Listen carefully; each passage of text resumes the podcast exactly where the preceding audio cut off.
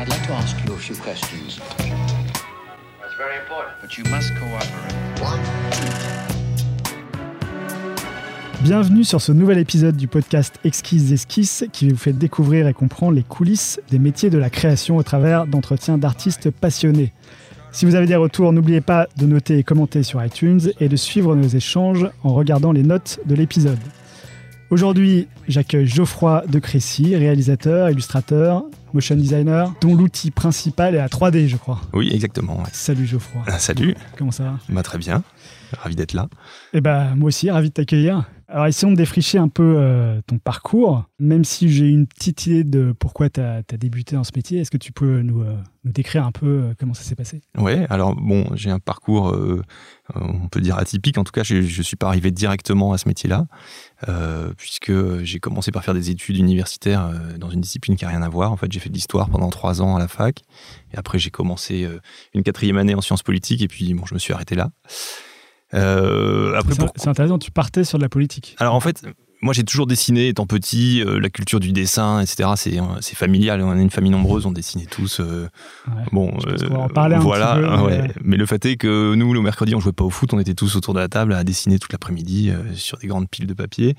Et euh, évidemment, ça, ça a joué sur la suite. Mais quand, euh, quand je suis arrivé au lycée, au collège, ce qui m'intéressait, c'était, même si je continuais à dessiner dans les marges, ce qui m'intéressait, c'était vachement les matières euh, sciences sociales, sciences éco, histoire, tout ça, la politique. J'aimais, vraiment bien ça. Et d'ailleurs, après le, bac, j'avais passé des concours pour rentrer à Sciences Po ou des écoles de journalisme que j'ai pas eu parce que bon, je n'avais pas très bien préparé, etc. Et du coup, je me suis inscrit en fac d'histoire parce que la matière m'intéressait. Mais c'est vrai qu'au bout de 3-4 ans de fac, on se rend compte que si on veut pas être prof ou chercheur, euh, les perspectives sont un peu plus compliquées. Donc euh, là, je me suis dit... euh, Journaliste, c'est ce que tu journal- disais, journaliste ou- Ouais. Mais journaliste, en fait, je me suis rendu compte en passant le concours de, de l'EFJ, c'est la, la grosse école de journalisme, le SJ d'ailleurs, qui est un concours qui est quand même bien difficile. Et en passant son cours, j'étais allé jusqu'à l'oral, donc j'étais arrivé devant un jury, et les mecs m'ont demandé, mais pourquoi tu veux être journaliste? Et là, je me suis rendu compte en fait que j'avais absolument aucune idée de, ce que c'était que ce métier. Euh, en fait, les sujets m'intéressaient, mais finalement, le métier en, lui-même m'aurait pas du tout convenu, parce que euh, il faut être capable de s'intéresser à plein de sujets qui sont parfois euh, très triviaux. Enfin, pas. Pour moi, le journalisme, je voyais ça comme euh, euh, voyager, faire des interviews politiques et tout ça, mais 90% du métier des, des journalistes, c'est pas ça. C'est des choses beaucoup moins drôles. Et j'avais pas du tout les qualités ni en fait la vraie envie d'être journaliste. Donc là, euh, le fait de passer le concours, ça m'a ça Mm. m'a ça m'a guéri là-dessus. Mais par contre, euh, en fac, euh, c'était très intéressant d'étudier euh, oui, l'histoire, sciences politiques, tout ça. Euh, je suis très content d'avoir fait d'ailleurs, parce que on devrait tous euh, avoir euh, des petites notions comme ça. On étudie le droit, la socio. C'est des choses qui permettent de comprendre le monde pour, pour tout le monde. Quoi. Donc c'est Dans le nul n'est censé ignorer euh, la loi. voilà, la loi d'une part, et puis un peu des rudiments de, de, ouais, de sociaux, de choses comme ça, qu'on qu'on- comprendre comment marche les, la société.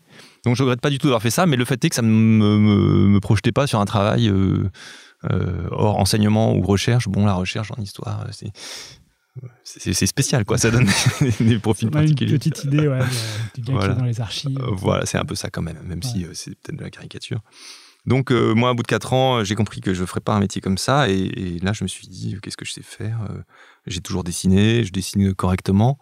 Euh, bah, je vais faire illustrateur. Je me suis dit comme ça, je pensais que c'était tout simple, qu'il suffisait d'aller montrer trois dessins euh, dans un journal ou une agence de pub et que c'était parti. Tu avais déjà un exemple du, du grand frère. euh, Ouais, mais alors le grand- Crécy, Ouais. Alors mon grand frère, évi- évidemment, il avait un rôle dans tout ça puisque il a commencé très tôt. Lui, il a 4 ans de plus que moi, euh, 4 Ah oui. ou 5 ans de plus que moi. Mais il a démarré très tôt, c'est-à-dire qu'il a fait son premier album à 20 ans et puis qui a été vraiment un, un peu un coup de tonnerre dans le monde de la bande dessinée. Donc pour moi, la bande dessinée, déjà, je savais que je voulais pas en faire parce que c'était déjà pris, hein, en quelque sorte. C'était, c'était pas la peine d'essayer de, de- non pas de rivaliser, mais je savais que je serais toujours euh, comparé. Et puis, en plus, l'idée de redessiner les mêmes personnages plein de fois, ça me, ça m'effrayait. Ça me donnait pas envie. Euh, donc, je voulais faire de l'illustration. Du coup, l'illustration, c'est, pas de la BD, c'est autre chose. Hmm. Mais il se trouve que mon dessin était quand même un peu BD et puis que c'était pas du tout abouti et que j'avais jamais fait d'école ni rien. Donc, euh, on ne devient pas illustrateur, en fait, comme ça, juste parce qu'on sait un peu dessiner. Euh, donc, je suis pas devenu illustrateur. j'ai essayé, je suis allé voir des gens. à côté, pour vivre, j'ai fait prof d'histoire. Voilà, j'ai quand même fait utiliser ma petite formation. J'étais prof d'histoire dans une espèce de boîte à bac privée. C'était assez, assez horrible. Mais j'en ai retiré un peu une admiration quand même pour les, les profs. C'est un métier qui est, euh, qui est assez dur et puis qui est vachement. Euh, euh, enfin, c'est pas un métier pour les flemmards et tout ça, quoi. C'est c'est assez terrible d'être devant une classe de 30, 30 Ouais. gamins pendant une heure ou deux heures et de pas pouvoir se gratter les fesses. Ou, enfin, je veux dire, c'est hyper intense, quoi. Quand on sort de- d'une demi-journée de- d'enseignement, on est, on est rincé. Et euh, Surtout, il faut préparer les cours. faut préparer les cours. Après ça, je pense qu'une fois qu'on l'a Ouais. les a préparés une année ou deux, ça va. Mais c'est vraiment la présence euh, à une classe, c'est quelque chose, c'est un live, quoi. C'est vraiment, euh, c'est- vachement intense. On, on peut pas, euh, on peut pas se permettre de d'ennuyer les gens ou de. Enfin, nous, on fait tous des boulots quand on a envie d'aller voir un truc euh, sur Internet, 5 minutes ou machin. On, on fait comme on veut. On a son temps à soi. Là, c'est un truc où on est pris dans une, Hmm. une temporalité live qui est. Enfin, moi, je sais que j'ai trouvé ça assez dur. Euh, faut être à l'heure le matin parce que sinon, il y a 30 personnes qui se retrouvent en rade. Et quand euh, moi, j'étais assez jeune, quoi, on fait la fête le soir, machin, et savoir qu'il faut donner un cours à 30 personnes le lendemain. Enfin, voilà, c'est une expérience euh, intéressante de ce point de vue-là. Et là aussi, encore un métier où j'ai pu fermer la porte. j'ai su que je ferais pas ça. Et euh, à côté, j'essayais un peu de, ouais, de, de, faire de l'édu, quoi. Mais sachant que j'avais pas, je pense, du tout ce qu'il fallait pour y arriver. Euh, mais ça m'a quand même permis, au bout d'un moment, euh, je surveillais les annonces de petits jobs et tout, parce que j'avais arrêté d'être prof. Et euh, là, je suis tombé sur une annonce pour un boulot chez Ubisoft dans les jeux vidéo, où ils cherchaient des gens qui. des, graphistes en fait, mais il n'y avait pas de profil particulier d'école ou quoi qui était demandé. Donc, je leur ai envoyé mon dossier, de, donc des dossiers d'illustration. Et là, je pense que ce que je faisais correspondait mieux à ce que pouvait chercher une boîte comme ça. C'est-à-dire. Le euh, concept design. concept design. En fait, je cherchais juste des gens qui savaient dessiner. Ouais. C'est- pas, c'était, il y a très longtemps tout ça. Ubisoft, c'était une boîte qui était pas encore énorme, qui était en train de grossir très vite. Ils étaient à Montreuil. Ils avaient fait Rayman, qui avait très bien marché Ouais. là en 2D. Et ils cherchaient, euh, suite au succès de ce jeu-là, ils cherchaient à se développer. Ils embauchaient plein de gens. Et euh, ben, si on savait un peu dessiner, on rentrait chez Ubisoft, quoi. Surtout que euh, voilà, il n'y avait pas tellement d'écoles, il n'y avait pas d'école de pour former les gens aux jeux vidéo, etc. Ouais, Donc Pas encore trop à l'époque. Ah non, pas du tout même. Ouais, le Ah. Super Infocom et tout Ah ça. non, tout ça, ça n'existait pas. Ça n'existait pas. Et, c'est ça qui était chouette, c'est que c'était vachement ouvert. Et donc, du coup, j'ai été embauché là-bas en plein temps, en contrat de travail et tout. Et j'ai intégré leurs équipes. Et c'est ça qui était bien, c'est que les gens étaient très, euh, avaient des profils très variés. Il y avait des gens qui avaient fait les beaux-arts, euh, il y avait des gens qui étaient autodidactes, il y avait des gens qui. Et voilà, moi, j'avais jamais touché un ordinateur de ma vie. J'arrivais là, euh, c'était jeux vidéo, je jouais pas, moi, je Alors, connaissais juste rien. pour resituer, c'était quoi les années euh, peu ben, ça doit être 95, 96. 95, Ouais. Il n'y avait même pas Internet en plus. Il y avait l'intranet, ouais, ouais, moi je me souviens, on a envoyé les premiers mails et tout, c'était dingue. Enfin bon, là ça fait, ça fait préhistorique, mais c'est vrai que c'était le cas. Et euh, euh, ouais, je découvrais l'ordinateur, je savais pas comment entrer dans Windows et tout, c'était assez marrant, il fallait que les gens m'expliquent. Mais en même temps, ça a changé hyper vite. Il y avait 20 personnes qui arrivaient toutes les semaines, c'était une boîte qui grossissait hyper vite, c'était assez enthousiasmant, quoi. Il y avait plein de gens à rencontrer. Et c'était des jeux encore, euh, je suis arrivé à la toute fin des jeux qui étaient encore purement 2D, au pixel. Moi, on m'a demandé de faire des, des dessins, enfin, c'était des textures en, en 16 couleurs. Voilà, moi j'avais j'avais jamais, euh, je savais même pas ce que c'était un pixel, j'avais pas fait d'ordi, on me demandait de faire des textures en 16 couleurs, je comprenais rien, je voyais pas pourquoi il fallait pas mettre plus de couleurs et tout ça. C'était au au pixel, c'est-à-dire que tu avais un canvas pixelisé. Ouais, euh, ouais. Ça s'appelait euh, Paint, je sais pas quoi, et euh, Ah oui, j'avais une palette de 16 couleurs, il fallait faire euh, de l'herbe, de la boue, c'était pour des jeux de bagnole ou des trucs comme ça. Mais c'était parfaitement pas intéressant, mais heureusement, en fait, je suis arrivé juste quelques semaines après que j'arrive. euh, les gars sont arrivés avec euh, 3D Studio, des logiciels de 3D, le manuel de 1000 pages à côté. Ils ont dit, bon, maintenant, le- les jeux vidéo, ce sera en 3D. Euh, je pense que c'est le moment où les cartes vidéo ont commencé à pouvoir afficher de la 3D et tout. Et d'un seul coup, il fallait tout changer.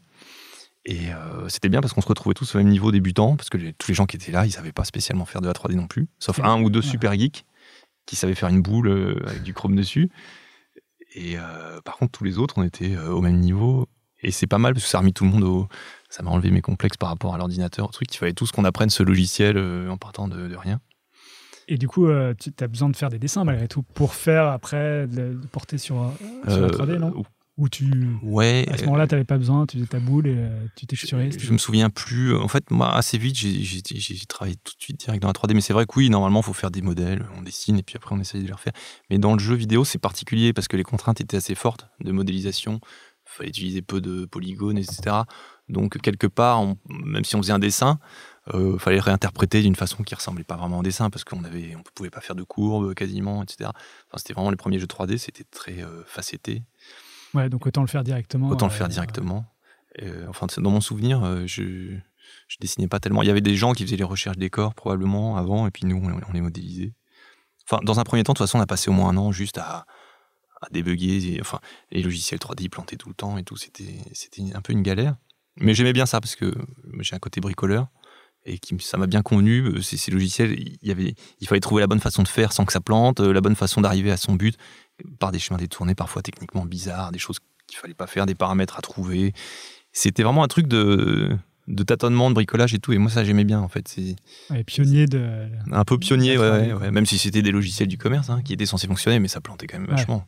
Quand je vois aujourd'hui, euh, enfin, que maintenant euh, on plante plus jamais et tout, les projets vont trois fois plus vite. Là, euh, la moitié du temps du projet, c'était quand même euh, de redémarrer la machine, comprendre pourquoi ça avait planté. des fois, la scène, elle pouvait plus se rouvrir. C'était, c'était marrant. Mais moi, j'aimais bien. J'étais pas du tout euh, l'artiste qui dit oh là, la technique, ça me, ça me saoule et tout ça. Moi, j'ai- j'aime bien la technique, donc. euh, Ouais. Et donc, tu es resté combien de temps là, à Ubisoft? Alors, je suis resté euh, à peu près un an et demi. euh, C'était à Montreuil, là, dans les grands Ouais. locaux euh, de Montreuil. Et après, je suis parti toujours pour Ubisoft, mais à Montpellier, dans l'équipe de, de Michel Ancel. C'était lui qui avait fait Rayman. C'était un peu la, la star de la star d'Ubisoft. C'est un peu à lui qui devait leur succès. C'est celui qui a fait le Lapin Crétin aussi. il a euh, fait, après, il a fait Lapin Crétin, il a fait euh, d'autres jeux, mais il est resté fameux pour Rayman. Mm. Et euh, lui, il était resté, il avait le, donc euh, le privilège d'avoir sa propre équipe à Montpellier où il habitait, son petit studio et tout. Et c'était un peu les cadors, euh, c'était le, le, le Nirvana chez Ubisoft, truc Ouais. mystérieux. Ouais. Et euh, au bout d'un moment, moi, je, je, je lui avais demandé si je pouvais rejoindre son équipe et il, il avait accepté. Donc c'était euh, ça, c'était bien parce que euh, c'était quand même une équipe de gens euh, qui étaient tous euh, vraiment forts. En plus, c'était à Montpellier, c'était super d'aller habiter dans le sud. euh. et là-bas, j'ai bossé sur Rayman le 2.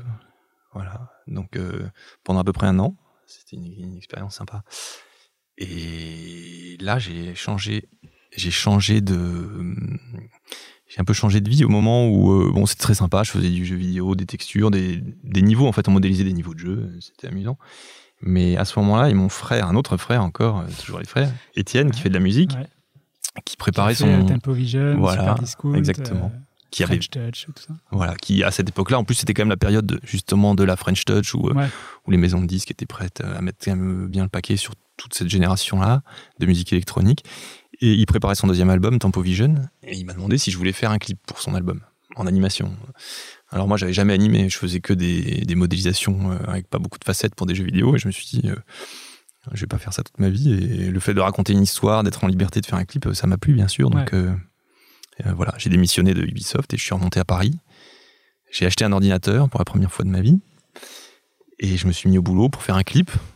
Alors j'ai eu du temps parce qu'il avait prévu ça pas mal en amont. C'était sur un des morceaux qu'il avait fait en premier, donc j'ai passé à peu près un an à bosser sur ce clip. Ah oui. J'étais tout seul, euh, j'avais, il fallait que j'apprenne l'animation, le rendu, as fait tout. J'ai fait tout tout seul. Et, euh, C'est quand même assez, euh, assez long, quoi, l'histoire. euh, Enfin, elle dure quoi 3 minutes Ouais, c'est un truc de 3 minutes euh, assez compliqué. En plus, j'avais Ouais. pas mesuré du tout ce que ça représentait. En plus, euh, j'avais bossé, j'avais créé tous mes personnages et tout. J'ai commencé à bien y arriver. J'avais commencé à avoir une bonne base de données pour, pour démarrer mon projet. Et puis là, j'ai, j'ai planté un disque dur. J'ai tout perdu mes trois premiers mois de boulot. Ah ouais, voilà comment on apprend la vie. Euh, sauvegarder. je crois que je venais d'acheter un, un graveur et tout. Et je l'avais pas encore installé. Et le jour, euh, le lendemain matin, euh, mon disque crash. Je perds tout. Ah, tu vas t'installer le graveur pour sauvegarder Pour sauvegarder, et ouais. en fait, et je l'avais acheté. hein. Ça y est, c'était prêt. euh, C'est le destin, ça. Ouais, faut pas attendre, faut pas attendre pour euh, sauvegarder.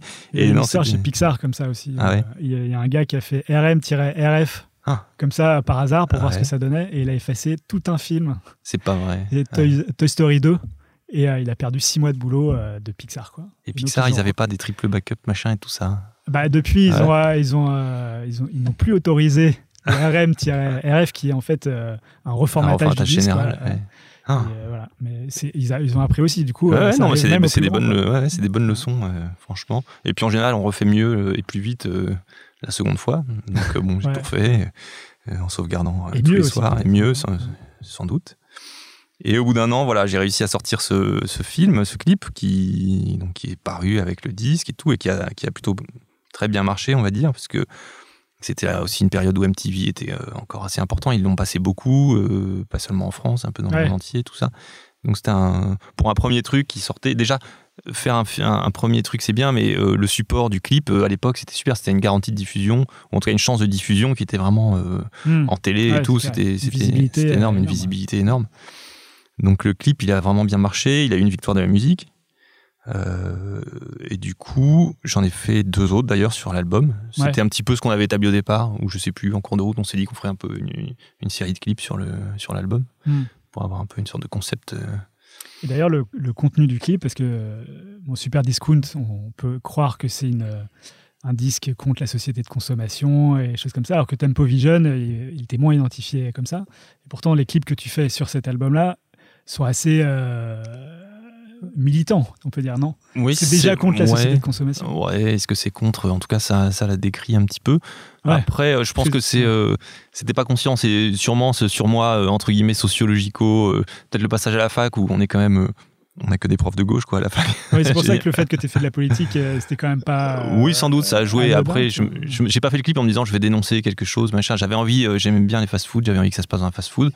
Euh, j'avais envie de. les burgers apparaissent beaucoup dans tes clips. Ouais, c'est vrai, souvent. Après, oui, ça, ça, ça, a un message surtout. Après, c'est vrai que je me rends compte que sur l'ensemble, sur les trois, c'est vrai qu'il y a un message qui à chaque fois est, est un peu là, mais c'est inconscient entre guillemets. C'est peut-être parce que j'ai pas envie de raconter des histoires qui qui parlent, hmm. enfin qui sont trop particulières ou qui. C'est vrai qu'inscrire l'histoire dans une l'histoire qu'on raconte dans des choses un peu plus générales, c'est ouais, c'est intéressant. Ça donne une certaine dimension au truc. Euh, Est-ce qu'il était en accord avec ce que voulait raconter Étienne de Crécy Non, il m'a pas du tout. Non, il m'a pas du tout briefé en fait euh, sur euh, les choses qu'il aurait à faire passer. Non, d'ailleurs, il, m'a laissé très, très, très, très libre de faire ce que je voulais, en fait. C'est assez étonnant. Je vais même pas présenter les storyboards parce que j'en ai pas fait. Je savais pas comment ça, qu'on faisait des storyboards et tout ça. Je, ah suis parti, j'ai ouvert une scène 3D, j'ai commencé mon, commencé mon film et puis j'ai continué de scène en scène. Euh, là, c'est là que l'absence de formation se faire sentir, c'est que pendant très longtemps, je faisais pas de storyboard, je faisais des trucs comme, comme ça venait. Ouais, mais tu es quand même arrivé au bout et ça s'est tenu, euh, l'histoire se raconte. Euh, ça donne sûrement ce côté assez organique du film où les plans s'enchaînent d'une façon, euh, voilà, peut-être en storyboard, j'aurais pu se découper. Mais bon, oui, oui, le, le truc a fonctionné, il, était correct, mais, mais c'est vrai que je me souviens plus d'avoir une vraie phase d'écriture avant. Je pense que je savais vaguement ce que je voulais raconter, et puis c'était parti, quoi. Puis tu avais envie de montrer des choses visuellement aussi. Voilà, j'avais un style de dessin, etc. Qu'enfin je pouvais utiliser. Euh, voilà, le clip il ressemble à mes dessins. C'était mon univers. Donc euh, là, j'ai pu mettre mon univers, euh, ce que je pouvais pas faire avant dans le jeu vidéo et tout ça. Là, je l'ai. Il ressemblait à tes dessins que tu faisais au crayon en 2D, quoi. Ouais, au feutre et tout ça. Ouais, ouais. C'était, c'était vraiment dans ces clips-là, on voit vraiment ce que j'avais dans la tête, l'univers que j'avais, qui venait du dessin que je pratiquais un peu depuis toujours. Euh, parce qu'après j'ai fait beaucoup de commandes, etc., euh, où on contraint son dessin, on cherche un style qui va plaire au client, machin. Euh, là, c'était vraiment, c'était, c'était moi, avec les contraintes techniques, mais bon. Et du coup, après ces, trois clips où tu te fais remarquer, j'imagine que tu as pas mal de gens qui te demandent de faire des clips ou des choses comme ça? Oui, en fait, à une époque, il y avait un producteur qui faisait la pub et du clip et qui, qui essayait, enfin un peu tous les producteurs essayaient de mettre la main sur ces gens qui tournaient, gravité autour de la French Touch. Il y avait quand même euh, il y avait la French Touch musique ou non image aussi c'est vrai qu'il y avait il y avait aussi une French Touch explosion oui, oui, il y avait euh, Alex Alex Cortez euh, les numéros 6 machin tout ça il y avait plein de gens qui faisaient des choses vraiment bien. Enfin, c'est vrai qu'il y avait une explosion aussi visuelle autour des labels qui était quand même intéressante. Et il y a donc des producteurs qui ont vite vu que c'était intéressant. Moi, je suis donc chez un producteur qui s'appelait Partisan. c'était le producteur de Michel Gondry, entre autres.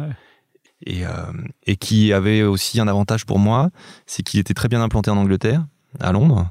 Et euh, du coup, il m'a ouvert les portes beaucoup du marché anglais, qui était probablement plus audacieux que le marché français, en termes de, pour ce qui est de la pub notamment, hein, euh, euh, les films de commande. Nul les prophètes dans son pays. Voilà. Non, et puis de toute façon, ça se vérifie jusqu'à maintenant. Euh, les Français, euh, il faut que les choses soient validées par beaucoup, beaucoup de, de succès commerciaux. enfin, je sais pas. Donc, les Anglais, eux, ils étaient prêts à miser sur un, des, choses qui visuellement étaient complètement nouvelles, euh, inconnues, et à aller faire toute confiance aux réalisateurs. Voilà, la première pub que j'ai fait là-bas en Angleterre, je viens de faire mes clips, j'ai fait une pub pour Guinness, qui est quand même une marque, voilà, statutaire. Ils, ont dit, bah, fais comme, comme tu as envie, quoi. Et ils m'ont laissé en toute confiance. Là, tu as fait la réalisation 3D. Euh, ouais, alors, ouais, c'est pas moi qui fabriquais, là, c'était chez Buff, chez Buff Compagnie, parce qu'il y avait des délais, il y avait des contraintes que je pouvais pas gérer en même temps que la réalisation. Mais euh, j'ai fait, donc j'ai beaucoup travaillé avec des agences anglaises sur des films de pub pour. euh, Alors en tant que réal, euh, tu, tu fais quoi? Tu fais le scénario? Tu écris le pitch? Tu non, fais le en- storyboard ou... En pub, on a quand même en général, il y a un script qui est écrit parce que c'est gens beau de de la- l'agence de de, l'agence, de ouais. prendre des scripts. euh, donc on sait à peu près ce qui va se passer dans le film. Mais après, selon les projets, on a plus ou moins de liberté pour l'adapter, créer l'univers autour, raconter l'histoire. Donc ce que tu apportes en tant que réalisateur, c'est l'univers graphique. Ouais. Ouais. C'est, L'univers euh, graphique, la, façon de raconter, le rythme. euh, on Donc le pitch n'a rien à voir avec la façon de raconter. C'est-à-dire qu'on donne le pitch et après toi t'en fais un truc personnel. Oui, dans le meilleur des cas, oui. Après, euh, il y a des, des- des- des scripts qui sont très détaillés. Il y a même des agences qui ont des storyboards. déjà, bon, il n'y a plus qu'à faire ce qu'il y a dans le storyboard. En général, ça ne m'arrive pas trop. Mais en animation, en général, euh, euh, je pense que les agences reconnaissent qu'elles n'ont pas l'expertise et donc elles laissent plus de, de liberté aux réalisateurs. Mais surtout qu'après, j'ai fait pas mal de films toujours pour l'Angleterre, où pour le coup, j'étais réalisateur, mais je fabriquais aussi les films. C'est-à-dire que j'ai monté une petite, un petit studio euh, où j'ai fait bosser euh, cinq ou six personnes. euh, et on faisait le film de A à Z, donc on modélisait, euh, texture, création des personnages. Moi j'étais réalisateur et en même temps je dirigeais le studio qui fabriquait le film. C'était pas demi-production? Si, voilà, c'est ça, ouais, demi-production. Qui existe toujours parce que tu en parles à l'imparfait. Alors ça existe toujours, mais c'est en sommeil en fait, parce que parce que c'est quelque chose au bout d'un moment où je pouvais plus mener de front, euh, d'être réalisateur et d'être chef de studio. Les projets euh, euh, devenant soit plus gros, soit plus rapides à faire. Moi, j'avais pas assez de monde, pas assez de temps de s'occuper. Parce que quand on a un studio, il faut s'occuper à la fois du réseau, des ça, machines, euh, ouais. des licences. et parfois, on a des projets qui sont hyper speed, qui demandent beaucoup de travail de réalisation. Et s'il faut en même temps. Parce que ce qui est compliqué, c'est que euh, quand on travaille que sur des projets courts comme ça de commande, on peut pas avoir des gens en CDI ou quoi en permanence. Donc, on- moi, je bossais avec des intermittents et je montais les équipes en fonction des projets. C'est ce à quoi te servait le studio en fait. Voilà. Donc, j'avais des locaux, des ordis, et puis en fonction des projets, je reprenais les gens, souvent des gens avec qui j'ai déjà bossé, etc. Mais entre deux projets, il y avait personne. Et puis les gens, euh, mon équipe, que les gens euh, que je connais bien, qui travaillent bien, bah, ils partaient sur d'autres projets. Donc, à chaque fois qu'un nouveau truc arrivait, souvent dans la pub, en plus, il faut aller assez vite. Il fallait que je retrouve quelqu'un. Est-ce que tu es dispo? Est-ce que machin? Bah non. Donc, il fallait que je trouve quelqu'un d'autre, qu'il fallait que je reprenne des habitudes avec lui. Et j'ai souffert de ça, du, de- du manque de continuité, de pas avoir une équipe euh, à demeure, euh, bien constituée, avec des gens qui se connaissent. J'ai essayé de rebosser avec les mêmes gens, mais finalement, s'il y a un peu d'espace entre les projets, ben, Ouais. on peut pas les garder. Et, et après, ça c'est devenu trop compliqué pour moi de chaque fois remonter une équipe, euh, etc.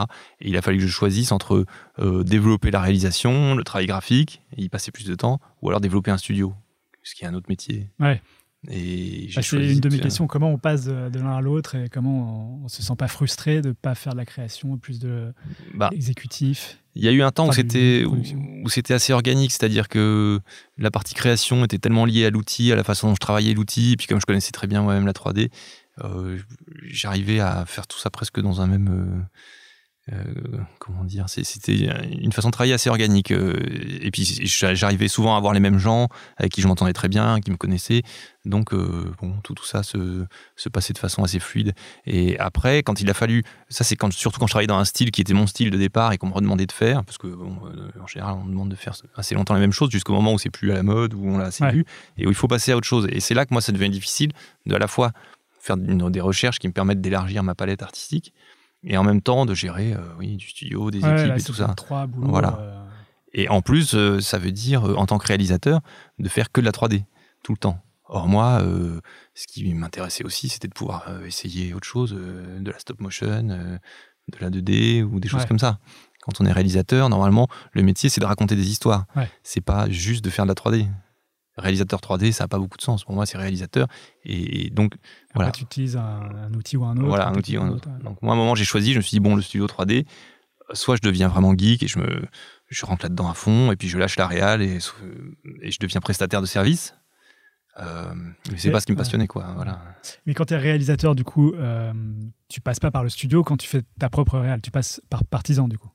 Chaque Alors, je suis plus chez Partisan, hein, depuis ça a changé. passais. Euh, non, parce que même ils n'avaient pas de studio. En fait, à l'époque, les producteurs, ils, ils prenaient un réalisateur, moi ou un autre, et un studio de 3D. Ouais. C'était euh, Micros, euh, MacGuff, euh, Ouais, toi, tu t'en arrangeais. euh, Et, et, euh, j'allais bosser chez eux. Moi, je leur fournissais euh, euh, les personnages, les dessins, les storyboards que je faisais, etc. Eux, ils travaillaient, puis on y va tous les jours et on. Ouais, vous travaillez ensemble. Voilà, on, on fait travailler l'équipe, mais d'un studio qui n'est pas le, le sien. C'est plus confortable quand c'est son propre studio, c'est sûr, mais c'est vrai que ça limite plus la. Est-ce que c'est pas un peu euh, schizophrénique d'avoir deux parties Du coup, les clients, est-ce qu'ils arrivent à, à repérer dans quel cas ils font appel à toi en tant que réalisateur, plutôt un appel à toi en tant que studio? Non, en général, moi, je suis toujours passé par des producteurs. Donc, le client, lui, il voit le producteur qui lui dit on va vous, on vous propose des réalisateurs, vous choisissez, vous voyez ce qu'il sait faire, Ouais. et il vous fera ce qu'il sait faire, quel que soit. Pour eux, le, qui fait le- le- la 3D, quel studio va travailler dessus, ça les intéresse pas tellement. Ouais. Ils achètent un, un projet. Déjà, de toute façon, pour une pub, pour gagner une pub, on fait un, un pitch un- avec tout un dossier où on essaye de faire euh, visualiser au client ce qu'il aura à la fin. Après, euh, le studio, euh, c'est que des questions de, de cuisine, c'est pas son problème en fait. Ouais, le Le- studio, en fait, tu, tu veux dire que toi, le réalisateur, c'est un agent qui t'appelle Voilà, pour un client, ouais. alors qu'un studio, c'est euh, le réalisateur ou l'agence ouais, qui te exactement. contacte directement. Voilà, qui vient lui commander. Et moi, euh, je, dans mon chaîne, studio, en fait. dans mon studio, moi, je ne faisais que mes propres réalisations. Je, je, je- Ah oui. voilà, Ouais. j'étais pas studio justement. J'ai pas voulu devenir prestataire pour pour d'autres réalisateurs, d'autres. C'est pour ça que c'était difficile à tenir sur la durée. Je ne faisais que mes projets. J'avais pas du tout donc, envie. de- euh, et donc, du- Dummy, ça s'est arrêté. peu- Enfin, c'est c'est en sommeil depuis combien de temps euh? Bon, que ça, là, tu, tu te consacres plus à la réalisation depuis. euh, ouais, ça fait 10 ans? ça fait à peu près. euh, de- disons que demi, ça fait depuis 2010, 11. En fait, ceci dit, c'est pas, ça existe toujours, hein, et je sais Ouais. que je m'en resservirai toujours, mais euh, après, quand euh, j'ai moins fait des publicités là-bas, euh, je m'en suis servi pour faire du court métrage. Euh, c'est une autre un peu une autre phase de l'histoire de Demi et, et de moi. en, en lisant un peu euh, des choses sur toi, sur Ouais. Internet, etc., moi, j'avais cru comprendre que tu avais monté Dummy pour faire des courts-métrages. aussi. En fait, au début, je m'en suis servi pour euh, fabriquer des films qu'on commandait comme réalisateur. Et après, j'ai effectivement monté, produit deux courts-métrages à travers Demi, parce que c'est vrai que la commande, c'est bien, mais on a aussi envie d'exprimer ses propres histoires, etc. Donc, à travers Demi, j'ai produit un court-métrage que j'ai réalisé moi-même dans un premier temps. Et ensuite, j'ai aussi produit un autre court-métrage euh, d'un bon ami à moi qui s'appelle Yann Jouette. Et euh, bon, mon court métrage, c'était, euh, euh, ça a été beaucoup de travail, beaucoup de défrichage euh, déjà pour apprendre comment on produit, parce que j'ai fait tout le, le bazar du CNC, du machin. J'ai Ouais. j'ai réussi à financer mon film très de la correctement. production de courts-métrages. Voilà, plus ce qui est complètement un autre avec, métier, euh, ouais, ouais, ce qui était intéressant, hein, mais qui était un autre métier euh, dans une autre durée surtout, parce que en pub on a l'habitude et c'est ça que j'aime bien de, de, de recevoir le script et puis un mois après c'est fini, on n'en parle plus. Ouais. Euh, là pour un court métrage, entre le comité de lecture, le comité de machin, etc., on a les financements un an et quelques après avoir écrit l'histoire, et ensuite on commence à faire le film. Donc c'est des trucs qui s'étalent sur deux ans. Il faut Et- être sûr de, de ce qu'on va raconter. Ouais, il faut être sûr de ce qu'on veut raconter, il faut, faut avoir de la patience. et Bon, moi, je l'ai fait, j'ai fait mon court métrage et bon, j'ai beaucoup appris ce qu'il fallait pas faire en termes de réalisation sur les choses plus longues que, que trois minutes. Et puis après, j'ai produit euh, donc le court métrage de Yann qui, qui avait bien mieux marché parce qu'il était bien mieux, qui a eu un prix à Annecy, tout ça. Donc c'était c'était quand même assez euh, satisfaisant. Voilà, euh, c'était sympa de, de produire un film et, et, et qu'il reçoive un prix. Mais j'avoue que le, la durée du processus de production de court métrage, etc., ça m'a un petit peu euh, euh, écarté de ça. J'en ai pas tellement refait derrière, Ouais. même si je me garde cette euh, possibilité. Il faut que tu en écrives trois euh, par an ou un tous les ans pour Ouais. être sûr qu'à la fin. C'est vrai que je pense que les gens qui sont vraiment dans cette économie-là, ils en ont toujours un sur le feu et du coup, ça s'enchaîne. Mais est-ce que Ouais. tu peux vraiment gagner ta vie en faisant des courts-métrages? Pas vraiment. Mm, Je pense qu'il y a quelques personnes. Bon, la plupart des gens, ils travaillent à côté, ils sont réalisateurs sur des séries ou sur des choses. Je pense qu'il y a quelques rares personnes qui arrivent Ouais. à en vivre avec le système des intermittents qui fait quand même que euh, si on est payé, euh, enfin, je sais pas, mais je Comme pense. l'édition de livres, quoi, finalement. Ouais, c'est un peu ça. faire beaucoup pour. Ouais. euh, Euh, voilà, donc euh, j'ai un peu traîné comme ça dans le monde du court métrage, les festivals et tout ça. C'est sympa. Après, on est invité un peu partout pour montrer son film. Ça, c'est le bon côté. Mais euh, bon, j'ai pas hyper persisté euh, dans le court métrage parce que j'avoue, j'aime bien la commande en fait. J'aime bien être. euh, J'aime bien qu'on attende quelque chose de moi et le faire euh, à ma Ouais. façon, mais j'ai un peu du mal à initier un projet et à y croire assez longtemps. En fait, je crois que c'est ça le truc. On écrit quelque chose, même Ouais, si on trouve ça. très bien quand on le fait. Au bout de six mois, on commence à se demander bon, au bout d'un an, on en a marre de sa propre histoire. Enfin, moi, j'arrive pas, c'est trop long. Ouais, c'est pour ça qu'il faut être euh, vraiment motivé Ouais, raconter. faut être très motivé et croire énormément en soi euh, en termes de, de la valeur de ce qu'on veut raconter. Moi, Ouais, je, je doute peut-être trop de, de moi. Est-ce que c'est pas le cas de euh, tous les artistes? Est-ce qu'il y en a qui font pas semblant d'être motivés? Ah non, moi, chez Pathé, il y a des gens qui, qui sont très très sûrs de leur truc, qui peuvent poursuivre la même idée pendant 15 ans, 20 ans. Et il y a d'ailleurs des gens, beaucoup de gens qui font la même chose pendant, euh, même visuellement, graphiquement, qui font la même chose pendant toute leur vie. Enfin qui évoluent pas dans leur style, etc., qui le creusent. Moi, je trouve ça très bien parce que ils atteignent la maturité. et- mais, mais moi, j'avoue que j'ai besoin de changer de technique, de changer de, Le style. de style, euh, ce qui pose des problèmes après pour une carrière parce qu'on sait pas vraiment à quoi s'attendre. Quand on vient me voir, c'est pas toujours évident de savoir ce qu'on va. Ouais. Mais bon, Mais ça comme fait tu disais, la- la réalisation, c'est quand même de raconter des histoires. Du coup, Exactement. on vient pour ta façon de raconter des histoires, mais Ouais. c'est pas forcément identifiable euh, comme ça, quoi. Il y a un peu une ambiguïté quand on est réalisateur euh, d'animation ou graphique, c'est qu'à la fois on attend souvent une esthétique euh, et à la fois il y a la façon de raconter les histoires. Alors euh, c'est c'est- parfois un peu ambigu, c'est c'est pas évident. Ouais. Euh, il faut avoir, moi je crois que j'essaye de garder une patte graphique, mais tout en évoluant dans les, les, les styles et les techniques quoi. Et euh, du coup, bon, je- tu fais du court métrage et c'est des, des temps longs, mais du coup, j'imagine que le long métrage, c'est encore pire, quoi. Oui, le long métrage, euh, ouais, ouais. Même le fantasme du long métrage euh, que j'ai eu pendant un moment, il m'a passé en fait. euh, euh, en- je sais pas. je- déjà, je vais plus beaucoup voir des longs métrages d'animation. Ah oui Ben euh, non, c'est vrai. J'avoue que j'ai été un peu saturé à partir du moment où il y a eu les trucs Blue Sky, machin, hystérique, qui ont commencé Ah, à. Les genres de manga et non, les ça, trucs à la Ice Edge et. Ah oui, ah oui le- tu parles du studio Blue Sky. Ouais, le studio. Blue Sky, et puis ça a quand même influencé surtout. Enfin, en fait, j'ai eu des enfants, etc., qui sont un peu plus grands maintenant. Je les ai emmenés pas mal voir euh, ce qui sortait, euh, les films. euh, et au bout d'un moment, je trouvais ça tellement hystérique et insupportable que ça m'a un petit peu. ouais, ça m'a un peu Après, gavé. Justement, eux ont, ont un style assez identifiable et ils ont joué sur la vague du Ice Age, justement. Ouais. euh, Et du coup, ouais. Et je trouve que souvent, enfin, comment dire. Mais après, je devrais creuser un peu plus parce que je pense qu'il y a des longs métrages qui sont vraiment intéressants. Mais euh, Bah, J'ai reçu a- euh, Rémi Chaillet ici, ouais, qui a fait euh, des, un long métrage ouais. qui s'appelle Tout en haut du monde et qui, qui est Mhm. vraiment magnifique. quoi. ouais. D'ailleurs, il y a pas mal des gens qui ont travaillé sur ce film qui sont passés. D'accord. Et euh, ouais. Et ben voilà, il faut. Je C'est te en 2D, conseille. hein, c'est ça, c'est un, un 2D, ouais, ouais, ouais. purement 2D. D'accord. Ouais. Ouais. Et puis c'est un, un peu aussi, euh, bon, il y a- il y, a toujours les Miyazaki. et- Oui, non, mais ça, voilà, ça j'aime bien, j'avoue. Quand je parle d'animation, j'avoue, je pensais plus aux films en 3D qui sont devenus Ouais. euh, très stéréotypés, très, même dans les personnages, dans l'esthétique. Et euh, voilà, que j'aime plus trop aller voir. Mais c'est vrai que je regardais beaucoup de Miyazaki et de, de temps en temps, je les regarde encore et je trouve ça très bien. Mais encore une esthétique. Est-ce que, euh, enfin, c'est une de mes questions finales, mais bon, on y est, alors allons-y. Est-ce que tu continues à expérimenter dans un style 3D Tu es connu ces derniers temps, parce que tu étais fait remarquer par d'autres choses avant, mais par tes loops, Mhm. justement. Des loops où on voit des machines qui font des boucles euh, Ouais. et qui sont hyper répétitives et qui donnent euh, Mhm. une sensation euh, un, peu, euh, un peu de mal-être. Ou, euh, Un on peu se dit, euh, désespérante. ouais, c'est ça, qu'est-ce qu'on fait là Euh, euh, Des machines qui nous, euh, qui nous survivront, en fait, c'est un Mhm. peu euh, l'idée Ouais. que ça, ça donne. Et tu as vraiment trouvé un style graphique qui est assez particulier, Mhm. hyper euh, léché, etc. Qui a rien à voir avec les clips que tu faisais justement pour Étienne Décrécy. Du Mhm. coup, tu continues à expérimenter dans des styles différents. Ouais. Bah justement, ça rejoint ce qu'on disait un petit peu. Moi, c'est un petit peu ces, ces, ces loops que je fais, c'est un petit peu en réaction avec ce qui est devenu la 3D. Euh, trop de mouvements, euh, trop de surexpression des personnages, trop de. euh, moi, j'avais envie d'utiliser la 3D d'une façon très très dépouillée, très très simple, euh, avec des, des mati- enfin peu de matière, pas de mouvement de caméra, euh, pas de focale, euh, grand angle, etc. Donc c'est vraiment un peu une réaction à cette euh, à cette animation euh, qui bouge trop. je voulais Ouais, faire de l'animation qui bougeait très peu.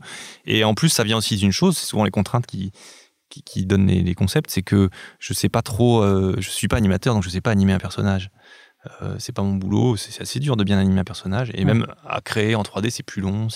Donc là, je j'ai voulu euh, faire du- de l'animation minimaliste, sans, sans personnage humain, et, et- mais quand même avec des mouvements et des choses où le mouvement avait une place euh, intéressante et importante. Donc, euh, comment mettre en valeur un mouvement simple dans un décor Donc, en m'attachant plus, pour le coup, à une sorte d'esthétique assez rigoureuse dans le décor. Ça, c'est l'influence du travail d'illustration dans lequel Ouais. je me suis lancé. Euh, donc, c'est toutes ces contraintes-là qui sont mélangées et qui m'ont amené à faire ça, euh, ce, ce système-là. Et, euh, et voilà, et je poursuis un petit peu là-dedans. C'est un, un petit peu un travail récurrent que je, je- en plus que je continue. Ouais. parce que c'est pratique, c'est quelque chose on peut en faire euh, par petits bouts et ça s'inscrit dans une démarche qui est toujours cohérente. Et euh, voilà, je désespère pas d'en faire quelque chose d'un peu plus, de réunir tout ça et peut-être d'en faire justement un court métrage. euh, euh, voilà, en retravaillant tout ça pour que ça, ça prenne une, Parce que ça fait longtemps que tu n'en as pas publié, si je ne m'abuse. Euh, J'en ai publié une à la rentrée, là, Ah. un petit. Mais c'est vrai que j'en ai fait un, un bon l'été, je travaille pas. Euh, Non, mais quand je dis longtemps, c'est-à-dire que euh, non, il mais me c'est- semblait qu'elle était peut-être de 2017 ou. euh, Non, non, non, 2017. j'en ai publié cette année quelques-unes. Euh, voilà, mais euh, c'est assez intéressant à faire. Et, euh, et c'est vrai que ça correspond aussi, il faut le dire, à, euh, un format pour Instagram qui est Ouais. euh, une chose qui est devenue importante dans la vie d'un d'un graphiste ou d'un réalisateur de format très court. Euh, c'est devenu très important et ça, c'est un format qui, qui fonctionne très bien. Je pense que je suis aussi arrivé à faire ces boucles euh, par ce- cette idée de vouloir publier des choses qui fonctionnent euh, Mm. sur quelques secondes, mais qui sont quand même complètes. Parce qu'elle raconte quelque chose, même en Voilà. quelques secondes, ça fait une boucle, mais une boucle qui raconte quelque chose qui. Voilà. Enfin, on peut être complètement hypnotisé par ces, ces boucles-là. Mm. C'est ça qui est sympa. Et euh, voilà, il y a beaucoup d'animateurs qui, euh, qui font des choses en animation euh, en boucle aussi Ouais. et qui racontent complètement autre chose. Du Mhm. coup, euh, c'est vraiment un format à creuser euh, pas mal, quoi. Ouais. Alors c'est vrai qu'il y a de la boucle, ouais, il y a différents types de boucles. Il y a la boucle gratuite, genre on a fait une image qui est sympa, et puis on va essayer de la faire boucler comme ça, ça fera plus propre que s'il y a un cut. Et euh, ça, il y en a beaucoup. Et pourquoi beaucoup, pas? ouais. Après, c'est purement Ouais, moi, je parle visuel. de, de, de boucles qui racontent voilà. des choses. ouais. Et là, c'est vrai que c'est c'est plus dur de trouver euh, un support qui fait que la boucle elle, raconte quelque chose. Et c'est pour ça un que travail de réalisateur aussi. Ouais, c'est un travail d'orientateur. Et c'est pour ça que là, en, en réfléchissant, moi, comment en faire un court métrage, euh, donc les réunir et en faire quelque chose de plus long, je suis en train de réfléchir, parce qu'on n'est plus, du, du coup, ça perd son côté boucle, puisque forcément, on va arriver dans du montage, euh, il y a des plans qui vont succéder à d'autres plans. Donc finalement, euh, c'est plus infini en tout cas, c'est plus une boucle infinie. C'est Mm. une boucle, mais on va la couper à un moment pour mettre une autre boucle. Donc quelque part, c'est il faut, euh, il faut travailler sur d'autres sorts que purement ce côté boucle. Mais Travailler sur la transition de la boucle. voilà, sur le. Mais ceci dit, là, en ce moment, comme ça fait assez longtemps que j'ai pas réalisé euh, euh, des choses plus longues, j'ai des envies de montage et de. Voilà, ça c'est un truc qui est un peu frustrant. Les boucles c'est bien, mais au bout d'un moment, il manque ce moment. euh, la puissance du le montage, c'est quand même génial de passer d'un plan à un autre, euh, Ouais. visuellement, graphiquement, en termes de rythme. euh, euh, voilà, c'est super. C'est ça le travail de réalisation finalement. Aussi, Pas la- forcément, on peut réaliser des choses en plan séquence, on peut réaliser des choses en boucle, mais c'est Bah, vrai le plan que. séquence, c'est une façon de monter. C'est-à-dire, tu fais un long plan. Ah, mais c'est pas monté. euh, voilà. Ouais, ça, c'est ça. mais ouais. voilà. Non, non, je pense qu'il y, y a des réalisateurs qui vont monter vachement plus et d'autres qui vont être Ouais. euh, qui vont être vachement plus dans des, des plans qui durent longtemps, qui montrent une action, alors qu'il y en a qui vont la découper en cinq. euh, Mais c'est vrai que c'est un jeu qui est. euh, Après, je pense que le, le montage, euh, c'est vraiment quelque chose qu'on apprend ou sur lequel on est euh, efficace quand on vient plus de la prise de vue réelle, où on a plein de rush et puis il faut essayer d'en faire quelque chose de bien. Ouais. Quand on vient d'animation, où le montage, en fait, euh, c'est un faux montage parce que c'est fait au storyboard. Je veux dire, on a déjà prévu l'ordre des plans, les machins, etc. Bon, après, on peut toujours un petit peu jouer sur les poignets, Mm. mais grosso modo, le montage, il est fait, euh, il est pensé avant. Alors que moi, j'ai eu- j'ai eu la chance aussi, dans le côté de diversifier euh, les techniques, de faire un petit peu de, de- de prise de vue réelle pour des films de commande, des purs tournages sans animation. Et c'est vrai qu'il y a ce plaisir du montage qui qu'on n'a jamais en animation, c'est-à-dire se dire bon bah là, ça, on l'a pas super bien tourné, mais en fait, tu coupes, t'in- t'intercales un, gros plan et euh, et, ça, ça, ça sauve le. Voilà. On peut raconter une même scène de trois façons différentes avec le même matériel. Bon, ça en animation, on l'a très peu. Et c'est un peu dommage. C'est aussi un truc qui, voilà, qui enferme un peu plus. euh, Ça, parce qu'en fait, si on on peut pas perdre du temps à faire des choses qu'on coupera après. en général, ça coûte, ouais, ça coûte trop cher. euh, surtout, enfin, je dis ça parce que c'est ce que je connais mais en 3D, quand on voit les temps de rendu et tout. Si on a calculé 10 images de plus à la fin d'un plan, on est content, on va pouvoir jouer. Après, l'animation apprend justement aussi à, à jouer le montage. Enfin, c'est pas que l'animation, mais un montage, ce qui est marrant quand on commence à en faire, c'est de se rendre compte que ça se joue à deux ou trois images près. À 25 images secondes, on, se- on se dit que ça compte pas, mais en fait, euh, on coupe 4 ou 5 images et d'un seul coup, euh, il y a un truc qui va marcher alors qu'il marchait pas. et- Ah, c'est un peu pareil en animation aussi. Ouais, oui, c'est comme tu- ça en animation. Tu réduis de Ouais. deux images et puis là, tu as un truc Ouais. qui est. Oui, c'est ça. explose. Sauf qu'en animation, carrément, même dans, le plan, t'enlèves des images euh, pour accélérer un mouvement, etc. Ce qu'on fait peut-être un peu moins en prise de vue réelle, même s'il doit y en avoir qui le font, je pense, pour donner, donner la pêche. Euh, voilà. Alors en fait, tes, tes boucles, c'est un peu entre euh, l'illustration et l'animation. Mhm. Donc on a pas mal euh, parlé de ton boulot de réalisation et d'animation. Tu disais que tu, quand tu as fait preuve d'histoire, tu voulais te lancer dans l'illustration, Ouais. tu n'en as pas trop fait, et du coup, tu es allé chez euh, Ubisoft. Mhm. Aujourd'hui, j'ai l'impression que tu fais quand même beaucoup plus d'illustration. Oui. Tu as même un agent, Ouais, j'ai, costume trois pièces. ah, voilà. En fait, j'ai fait un peu le truc à l'envers. moment? Ouais, ouais. Ouais, en fait, j'ai, bah, justement, euh, quand j'ai un peu mis en, sommeil euh, le, côté production, le côté euh, fabrication de films avec demi euh, notamment et j'ai voulu plus développer donc mon travail de réalisateur sachant que c'est quand même un métier assez intermittent il y a un projet puis après il y a plus rien puis après bon j'avais envie de faire des choses entre ces projets et j'avais toujours cette vieille idée d'être illustrateur qui me traînait qui me traînait derrière la tête. Donc j'avais quand même progressé en termes de, de capacité à faire des images par rapport à après le bac. Et je me suis dit bon euh, je fais des images euh, je veux faire illustrateur je vais aller voir un agent. Donc je suis allé voir euh, les gens de costume trois pièces qui, m'ont accueilli très gentiment et qui, m'ont pris dans leur équipe. Mais je pense que j'étais pas encore vraiment illustrateur. Même si à partir d'images enfin pour moi je prenais une belle image arrêtée d'un film et c'était une illustration. Et en fait c'est pas ça l'illustration. C'est loin d'être ça. Et j'avais fait des images spécifiquement pour des illustrations mais je pense que j'étais un peu j'a- j'avais encore beaucoup de chemin à faire. Je commence à peine, là, c'était il y a quand même 6 ou 7 ans, et, et là, je, je commence maintenant à sentir que je fais des choses qui ressemblent un peu à l'illustration, mais c'est assez long. Sur, il y a 6 ou 7 ans où tu as commencé à aller chez Costume 3 Ouais. en te disant je veux commencer, Voilà. recommencer l'illustration. ouais. Et ils m'ont quand même fait travailler en illustration, mais sur des choses, genre créer des personnages en 3D, des choses comme ça que je savais faire, mais qui sont plus du caractère design, parce que parfois il y a des campagnes de pub où Ouais. euh, euh, on veut juste des personnages sur un fond blanc, etc. Euh, donc j'ai fait des choses comme ça, et c'était très intéressant et, très bien. Mais là, euh, c'est que depuis un ou deux ans, peut-être après ce travail sur les loops, cette façon d'utiliser la 3D aussi euh, en, flat design, que j'ai commencé il y a 2-3 ans, et, je suis repassé dans un monde plus 2D qui correspond plus, à mon avis, à ce qu'est de l'illustration. L'illustration, c'est pas faire des beaux rendus 3D, en fait. Enfin, même s'il y a des gens qui font des très belles choses comme ça. Mais je pense que c'est en repassant en 2D, quitte à ce que ce soit un logiciel de 3D, mais en repassant sur les images 2D, que j'ai commencé à comprendre que ce qui était important, c'était la couleur, que ce qui était important, c'était euh, euh, voilà, le cadre et tout ça, euh, que je me suis un petit peu éloigné de, du film, en fait, et que j'ai commencé à envisager que une illustration, c'est un objet 2D qui est très particulier. Euh, bon, après, je peux pas tellement théoriser dessus parce qu'il me manque vraiment un background euh, théorique. Moi, j'ai toujours pas fait de mon école de- d'illustration des beaux-arts. Et qu'est-ce que ce sera euh, un background théorique? C'est l'apprentissage des couleurs, ouais, je pense. composition, ouais. la- Les couleurs, ça m'a beaucoup manqué. Je pense de pas avoir euh, une formation là-dessus. Je pense que je suis pas très, je suis pas très pointu en couleur.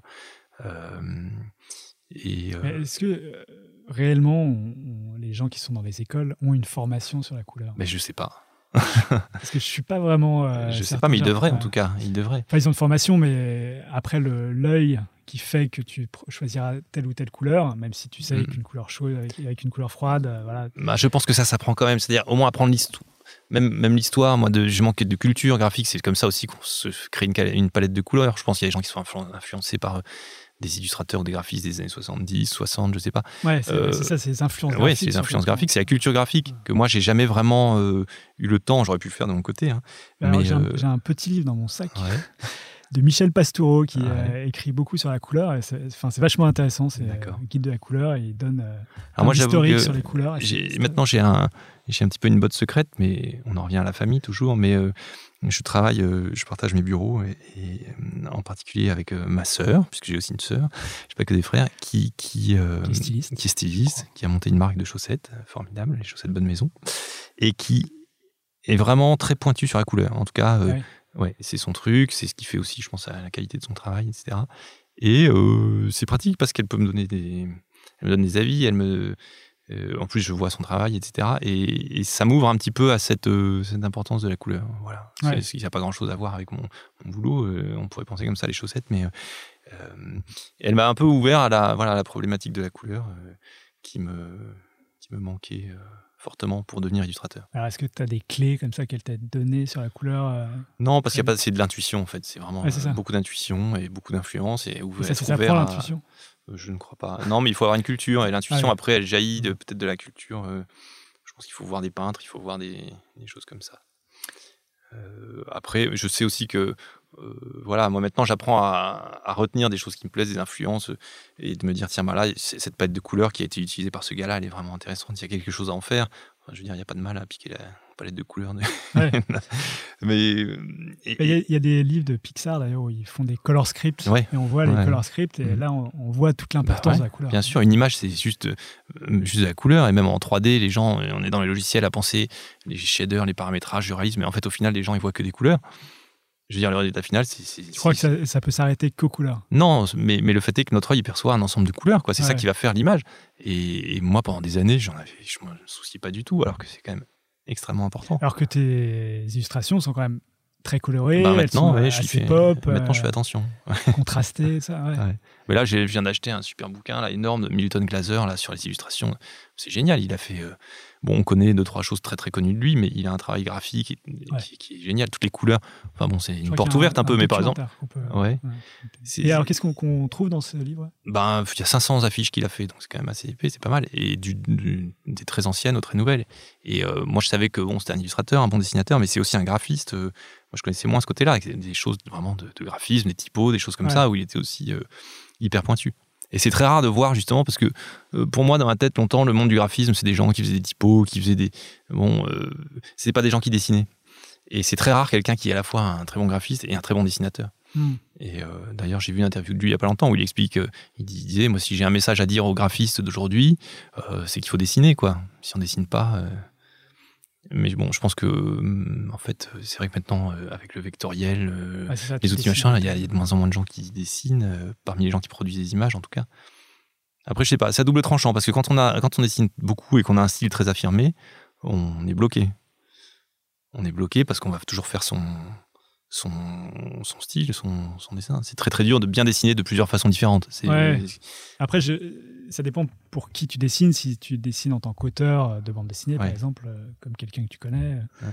enfin, ton, ton Mhm. grand frère, ou si tu dessines pour euh, la pub, etc., où euh, au bout d'un moment, les agences, elles ont marre de voir des affiches 4 par 3 avec la même illustration. Ouais. Du coup, elles vont passer à un autre Bah illustrateur. oui, oui. Du coup, euh, ouais. Quand, t'es- tu réponds à une commande, euh, tu es obligé de changer de style au bout d'un moment ou... Oui, mais ça n'existe pas. Quelqu'un qui est un illustrateur en dessin, qui a vraiment bien poussé son style et qui en a fait quelque chose, donc qu'il faut que ce soit à la fois très personnel et que ça parle à tout le monde, etc. Hmm. J'en connais pas qui ensuite ont réussi à refaire ça dans un autre style. Ouais. Euh, enfin, c'est très rare. Si, il y, en a peut-être, euh, mais c'est très très rare des gens qui ont su se réinventer après avoir été très forts dans un style, très reconnu, qui ont inventé autre chose. C'est assez rare. Ou alors en passant à un autre médium. Ça. D'où l'intérêt de changer pour moi de médium. euh, ça, ça, ça permet de sortir un peu de soi-même et de, de trouver d'autres choses. Moi, j'aurais pas pu faire le même euh, type de choses, de dessin tout, tout- tout le temps. C'est voilà. Par contre, comme exercice quotidien et comme échauffement et comme entraînement, euh, je pense qu'on devrait tous dessiner tous les jours. Ouais. Et pas forcément pour être. euh, Ah, c'est compliqué. Pour le travail. Moi, ça fait, euh, je sais pas, ça fait peut-être 20 ans que je me dis, il faut, que- il faut que je Ouais. dessine tous les jours. Et qu'en réalité, euh, si t'es pas, enfin, si tu donnes pas un créneau ou quoi, euh, c'est compliqué. Ouais, c'est compliqué. Moi, c'est vrai que. Enfin, je sais pas j'ai- comment toi j'ai- t'arrives à. à- Eh ben, j'ai arrêté pas mal pendant un moment, euh, en plus parce que je me suis acheté une guitare, alors euh, j'ai arrêté de dessiner. c'est de- c'est bête, hein. Mais euh, après, euh, je l'ai rangé et euh, comme j'ai toujours besoin de faire quelque chose avec, avec mes doigts, j'aurais tendance à dessiner. La grosse concurrence du dessin, ça va être aussi évidemment les smartphones, les, Ouais, les conneries ouais. d'aller traîner sur Instagram, de regarder des. Ça, c'est dommage parce que le dessin, c'était beaucoup des choses de temps perdu, qui est pas perdu, mais qui en fait, voilà. Moi, Ouais. je dessinais beaucoup euh, dans mes à côté, en fait. euh, Après, c'est vrai que tu vois, tu es tellement submergé par du graphisme, de l'illustration, que ce soit sur Instagram, Facebook, Mhm. etc., que en fait, tu finis par faire par quoi tu es submergé et avoir une espèce de standardisation Ouais, du dessin. ouais. Et ça, c'est aussi euh, Mhm. compliqué. On a du mal à trouver sa propre personnalité là-dedans. Ah oui, c'est vrai. C'est vrai que ça, ça standardise vachement et les influences avec Instagram, ça formate à la fois la demande parce que je pense que les gens qui veulent, qui cherchent un illustrateur, etc., ils veulent un truc. euh, Enfin, il y a une espèce de moyen âge des, des- des styles, euh, enfin moyen âge. Ouais. La moyenne des, des choses se mettent tous à une espèce de et, et en termes de couleurs, etc., tout est très très uniformisé, je pense, par, euh, par Instagram, alors que c'est une possibilité de voir un nombre de trucs euh, différents incroyables. Mais en fait, j'ai l'impression que ça ramène beaucoup de voilà. euh, et en plus, les gens qui eux-mêmes dessinent ont envie de répondre à cette demande et, et vont vers ça. Et c'est vrai que c'est c'est un peu effrayant ce côté. Comment tu arrives et- à toi à t'extirper de cette standardisation? Et ben parce que moi, je passe par une machine. Moi, je passe par un outil. Moi, c'est pas moi qui dessine. Tout ce que je fais, c'est de la 3D. Donc en fait, c'est pas ma main directement. Et je pense que là, il y a une identité de l'outil que j'utilise qui me permet de. Et je trouve que, enfin, justement, moi, je trouve qu'il y a, enfin, il y a ta personnalité dedans, non? Ouais, il y a ma personnalité, mais à travers quand même un outil euh, qui, qui projette mes idées, mais en il y a vraiment un, un gros, gros, une grosse interface euh, technique entre les deux et qui fait que ça n'a rien à voir avec du dessin euh, à main levée. Donc, Non, bien sûr. Donc euh, il y a l'identité. euh, en plus, c'est une recherche technique, c'est-à-dire c'est la façon de créer les matières, etc. Finalement, ça ressemble à. C'est pas du dessin, c'est comme de brancher, euh, on dirait un standard téléphonique un peu. Je sais pas si tu connais les interfaces des, de, de comment on fait des textures. C'est des, des, des grappes de, de, de paramètres que tu relis avec des, avec des espèces de câbles virtuels. Bon, ça n'a rien à voir avec un travail de. Tu parles du logiciel que tu Ouais, utilises pour faire ouais, les textures. Ouais. Et, et tout ça fait que il n'y a pas deux personnes qui vont tomber sur le même résultat. Euh, donc, Ouais. euh, enfin, je pense, sauf si tu recherches le résultat que tu as déjà vu, etc. Et en plus, euh, moi, j'utilise un logiciel, je suis toujours resté sur le même logiciel de 3D que j'avais appris à Ubisoft, même s'il a progressé entre temps. C'est 3ds Max. C'est 3ds Max. Et je pense qu'en illustration, il n'y a absolument personne qui utilise ça. Il y a quelques gens qui font de la 3D un peu illustrative en ce moment, tout le monde fait du cinéma 4D, machin. Et il y a une esthétique cinéma 4D qu'on reconnaît tout de suite, que tout le monde veut, avec les couleurs pop. Et bon, peut-être que je suis un petit peu spécialiste du truc, donc je vois le type de rendu. Mais est-ce que Mais c'est pas lié au, au- à la- euh, au moteur de rendu plus qu'à l'outil de. Oui, mais souvent, oui, oui, mais euh, ceux qui sont sur Cinema 4D, ils rendent un peu tous avec le même, je crois, avec Octane, machin. Ah oui. Et on a un type d'image, voilà, qui est le type euh, Octane. Alors en ce moment, les clients, ils veulent ce type de rendu, etc. Et qui est hyper réaliste. Qui est hyper réaliste et en même temps qui a son petit côté. euh, voilà, enfin, disons, même dans les, les- les gens qui font de l'illustration ou de l'animation 3D, il y a des énormes euh, tendances euh, sur lesquelles c'est- les gens s'engouffrent en masse, quoi, et qui sont euh, dupliquées, répétées. Ouais. Et toi, toutes tes textures, enfin, ton, ton image finale est entièrement faite en 3D ou tu quand même tu rajoutes tes textures sur des Non, logiciels c'est genre pratiquement- c'est pratiquement tout. Et d'ailleurs, je, je pourrais très bien euh, faire mes images presque entièrement sous Photoshop, mais en fait, par habitude, je fais beaucoup, une grande partie est fait en 3D, et c'est quasiment l'image sortie de 3D que. Ah oui Ouais. ouais. Sauf si. Non, c'est quasiment directement euh, la 3D, ouais. Mais bon, c'est une seconde nature pour moi, ce logiciel, ça fait 25, enfin, 25 ans que je suis dessus. Ouais, C'est mon crayon, quoi. c'est ton crayon, Ouais. ouais, mais tout à fait. Alors, je voulais justement parler. Le, le crayon donne une texture particulière, Ouais. la peinture à l'huile donne une texture particulière.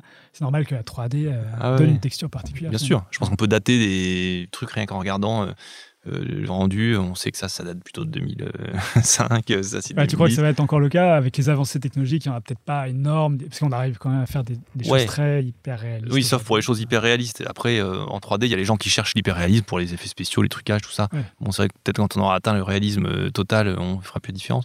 Après, il y a aussi la 3D utilisée dans, à, à des fins plus graphiques. Ouais. Et, et celle-là, on reconnaît un peu plus les époques. Quoi. Mais même dans la Ouais. 3D ultra réaliste, et, etc., on croit que là, on se dit, ah, ben on pourra pas faire mieux, on verra pas. Mais euh, si on regarde les, les trucs en 3D qui étaient faits dans les années euh, 2000, où on- quand on voyait les trucs, on se disait, c'est dingue, euh, on dirait que c'est vrai, comment ils ont fait. Et on le voit aujourd'hui, on se dit, mais euh, c'est un gars, on, on perçoit complètement le, Ouais. le, le faux. Et je pense qu'aujourd'hui, ce qu'on a l'impression d'être ultra réaliste et indiscernable, peut-être que on se rendra compte que.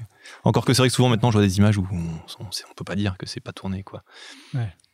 Mais ça, c'est le monde des effets spéciaux, c'est un autre monde. Et euh, ça, c'était une de mes- questions du début, justement. Parce qu'on a fait la fin au début, et coup, maintenant, je fais le début à la fin. Euh, Est-ce qu'il y a un, un artiste fondateur qui t'a donné envie de d'aller vers l'illustration, puisqu'en fait, depuis le Ah. début, tu veux faire de l'illustration. Euh, non, en fait, euh, je sais pas si depuis le début je veux faire des illustrations. Bah, C'était peut-être une fausse- d'histoire. ou, Ouais, en fait, je voulais vivre de mon dessin, en fait, et finalement, euh, j'ai fait par d'autres voies dans l'animation. Et c'est vrai que j'ai voulu retourner vers l'illustration. Euh, pourquoi? Je sais pas s'il y a un artiste. Moi, j'aime beaucoup, justement, effectivement, Milton Glaser. Là, en ce moment, je trouve que c'est vraiment euh, quelqu'un qui, qui fait les choses très bien. Après, je sais, en animation, ce qui m'a donné de faire envie de l'animation, c'est c'est les studios Hardman. Ouais. J'étais vraiment fan, euh, et je reste fan de, de leur travail. Bah, justement, c'est de l'animation qui est hyper subtile, qui est pas euh, exagérée, euh, qui c'est pour ça que la stop motion en général j'aime bien parce que c'est il y a une économie. Tu as fait un film de pub, euh, au- attends, je sais plus comment ça s'appelait, euh, avec un chien et un petit personnage. Ouais, j'en ai fait plusieurs avec des chiens. ouais. d'Ultra Wi-Fi. c'est, euh, Ah oui, oui, Wi-Fi, ouais. Optimum Hotspot, c'était des ça, films aux c'était de la États-Unis. 3D avec une allure stop motion. Voilà. Ou En fait, c'est que stop motion. Non, c'est un vrai mélange des deux. C'est-à-dire que les Ouais. décors étaient faits en vrai, ils étaient fabriqués en maquette. Après, on filmait les mouvements de caméra dans ces décors, mais sans les personnages. Et les personnages ont été faits en 3D, rendus et intégrés dans les décors. Ouais. Mais en imitant, euh, c'était à 12 images secondes, Ouais. euh, et en imitant le, la stop motion. Bah, je trouve que le rendu euh, est Ouais. vachement euh, sympathique, quoi, justement. Ouais, ouais, moi j'adore. Moi, j'avoue que j'ai fait, j'ai refait un petit peu de stop motion après. J'ai fait un film, en, un clip comme ça en carton, qui a assez bien marché aussi pour un clip qui a été fait avec très peu de moyens. Et c'était pour Rex the Dog, un, un musicien électronique.